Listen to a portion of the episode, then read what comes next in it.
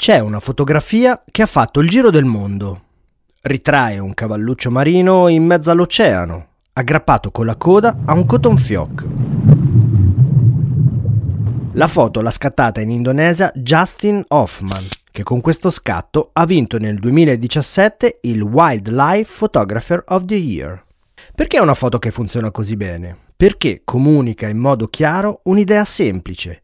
Quella plastica lì non dovrebbe esserci. Voice over, storie, buone pratiche, sostenibilità. Un podcast di Camst Group prodotto da Melting Pod.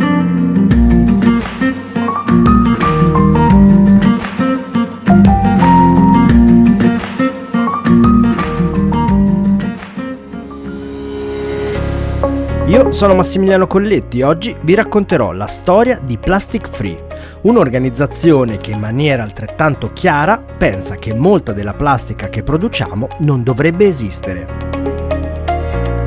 Sta cambiando la cultura. Questo è importantissimo ed è l'unica arma che abbiamo, la cultura, per cercare di invertire un po' questo trend, anche perché non è che abbiamo molte alternative, non è che abbiamo un pianeta B, cioè o facciamo così o fra un po' pesci in mare non ce n'è più non, non si scappa, non si scappa. Chi parla è Lorenzo Zitignani, cofondatore di Plastic Free, associazione di volontariato nata nel 2019 con lo scopo di informare e sensibilizzare sulla pericolosità della plastica.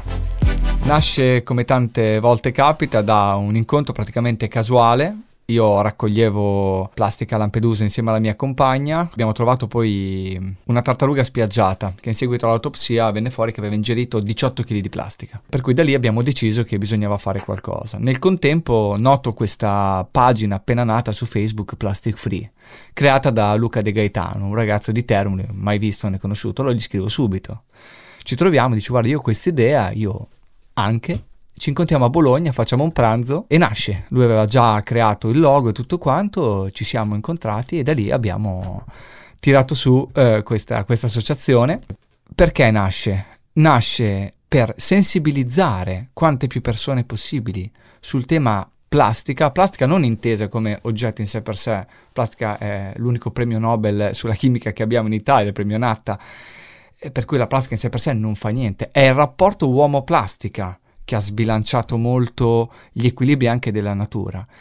Ne produciamo troppa, ce n'è troppa in giro, non la sappiamo gestire. Il vero problema è che però la gente non lo sa, molti non lo sanno, non è che la buttano per terra perché, mm, non lo so, voglio fare un dispetto, non ci pensano a cosa può creare, diciamo sono a Bologna e mica finisce in mare, no, non è così, non, è, non funziona in questo modo. Pensate che la maggior parte delle nanoplastiche presenti in mare è rappresentata dalla polvere dei pneumatici per dirvi che giri può fare. Quindi questo è il primo obiettivo, sensibilizzare. Il secondo dovevamo associare un qualcosa di concreto e quindi abbiamo iniziato a fare dei progetti. Il primo è stato il progetto Raccolte, quindi questo esercito di maglie blu che praticamente quotidianamente o settimanalmente va a raccogliere e a ripulire parchi, spiagge, montagne, colline, mare, eh, in tutta Italia e adesso in buona parte anche dell'Europa. E ad oggi abbiamo raccolto, quindi rimosso dall'ambiente, più di ehm, 2 milioni e mezzo di chili di rifiuti. È una cifra spropositata. Azioni concrete che hanno un effetto concreto dunque. Ma come si fanno a coinvolgere sempre più persone fino ad arrivare a un cambio di mentalità? Allora, innanzitutto cerchiamo di seguire il primo principio dell'associazionismo, che è quello di includere e non escludere. Quindi alle nostre raccolte può partecipare chiunque, anche chi non è associato. Questo fa sì che si crea una bella rete. Eh, poi cerchiamo di inglobare quante più persone possibili. In che modo? Uno abbiamo detto sono le raccolte, ma non a tutti piace venire in gruppo a raccogliere i rifiuti degli altri. Allora abbiamo cercato di fare degli altri progetti come il walking, quindi io faccio delle passeggiate ecologiche turistiche, tipo abbiamo fatto il walking dalla via degli Dei, no? che da Bologna si può andare a Firenze, e abbiamo ripulito tutto quel paesaggio e l'abbiamo fatto su tutta Italia, creando vari percorsi. Oppure il plugging, per le persone che volevano fare una corsetta, quindi un po' di attività, e nel frattempo ripulire i luoghi. Oltre a questo andava associato Una parte con i bambini, che sembra una frase fatta ma è il nostro futuro, e una parte emozionale. La parte con i bambini l'abbiamo cavalcata facendo della sensibilizzazione nelle scuole a più livelli, elementari, medie e superiori. I bambini sono delle spugne, io vedo mia figlia a 9 anni, quasi 10, è diventato un trattore in spiaggia praticamente, non passa più niente, cioè se c'è lei e c'è della plastica, la plastica sparisce. E vedo che lo dice anche con i suoi amichetti, perché per loro è un gioco, ma è un gioco che diventa quotidianità e diventa eh, consapevolezza, cioè quella plastica lì non ci deve stare, se c'è è sbagliato e quindi la devo togliere. Mia, non mia, non importa niente, la prendo e la tolgo. La seconda parte eh, emotiva è quella del, mh, mm, delle tartarughe, eh, che è un po' il nostro simbolo. Perché? Perché la tartaruga è un animale millenario ed è eh, probabilmente il primo animale che risente del problema plastica in mare, no? Perché la plastica in mare non si decompone mai, abbiamo plastica, microplastica, nanoplastica. Quando è nanoplastica entra in catena alimentare. Cosa succede? Che le tartarughe sono miopi, eh, non vedono bene per cui eh, scambiano, loro sono ghiotte di meduse e scambiano la plastica per meduse. E quindi abbiamo deciso di eh, provare a difendere questo, animale e di tutelarlo, quindi abbiamo un centro di recupero tartarughe a Calimera, in provincia di Lecce, collaboriamo con un altro che è il centro fondazione cetacea di Riccione, e eh, questi centri le, le, rimettono in sesto. Ci vogliono tanti mesi, però credetemi, è un trasmettere alle persone come l'impatto dell'uomo stia rovinando un animale che esiste da sempre praticamente. E questo rimane nella testa delle persone. Sensibilizzazione e coinvolgimento sono le parole chiave per arrivare a un reale impatto sul pianeta. E allora quali sono le azioni a disposizione delle imprese per essere parte attive del cambiamento? Allora, noi abbiamo un reparto che è specifico e si occupa proprio delle collaborazioni con le aziende. Abbiamo anche delle aziende che ci sostengono sotto certi aspetti, nel senso che ci fanno donazioni con cui creiamo dei progetti, dei progetti che vanno dal team building, che servono proprio anche in questo caso per sensibilizzare i dipendenti del, dell'azienda, ad aziende con le quali creiamo dei progetti per eh, inquinare di meno per sensibilizzare ma anche per inquinare di meno, quindi un qualcosa di più eh, pratico. Abbiamo fatto anche una campagna non solo sulla plastica ma sulla raccolta dei, dei mozziconi, eh, che ha avuto un fortissimo successo perché mettevamo tutti i mozziconi di sigarette in questi tubi e quindi le persone vedevano che in un'area di magari 10 metri quadri si riempiva un tubo di, di sigarette, solo di mozziconi. Con le aziende, tra l'altro, facciamo, quando facciamo questi percorsi, gli facciamo rendere conto anche dell'impatto che può avere semplicemente la bottiglietta d'acqua.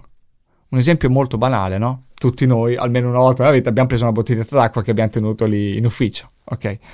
Se questo lo moltiplichiamo per il numero delle aziende che abbiamo, non dico in Italia, ma eh, in Emilia Romagna, che sto più basso, per tutti i dipendenti, pensate, una bottiglietta al giorno a dipendente. È un impatto ecologico clamoroso. Quindi cerchiamo di spingerle verso una scelta più sostenibile, perché poi non è solo la bottiglietta, è la bottiglietta, è l'etichetta, è il tappo, è l'involucro che lo gestisce, è il trasporto, è il pallet, è la polvere dei pneumatici di cui vi parlavo prima. Eh, guarda, ti potevi fare l'esempio dei saponi, di usare saponi biodegradabili e magari non eh, monodose, ecco per intenderci, perché anche quello è, è un impatto molto forte.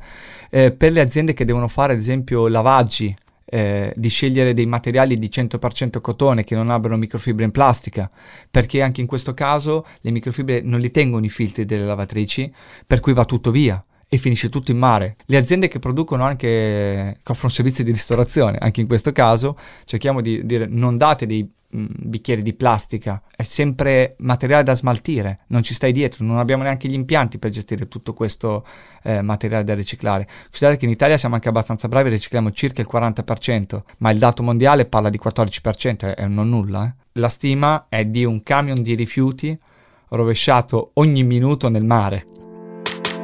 L'ultimo passaggio che voglio fare con Lorenzo Zitignani riguarda la burocrazia, che alle volte può mettersi in mezzo anche quando vengono fatte azioni con le migliori intenzioni. Allora, diciamo che eh, abbiamo riscontrato che in molti comuni, soprattutto alle foci dei grandi fiumi, come ad esempio eh, il Po, dove arrivano una quantità di rifiuti molto importanti, pur supportandoci hanno il problema dello smaltimento, perché ricade su di loro a livello proprio di tassazione, cioè tutto quel rifiuto che abbiamo raccolto alla foce del Po ricade sul comune che sta alla foce.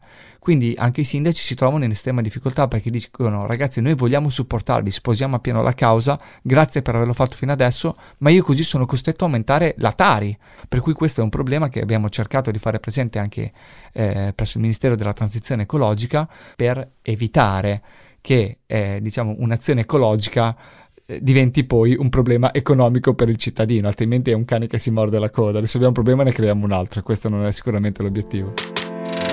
Questa puntata finisce qui, da Massimiliano Colletti è tutto, ciao! Avete ascoltato Voice Over, storie, buone pratiche, sostenibilità. Un podcast di Camst Group prodotto da Melting Pod.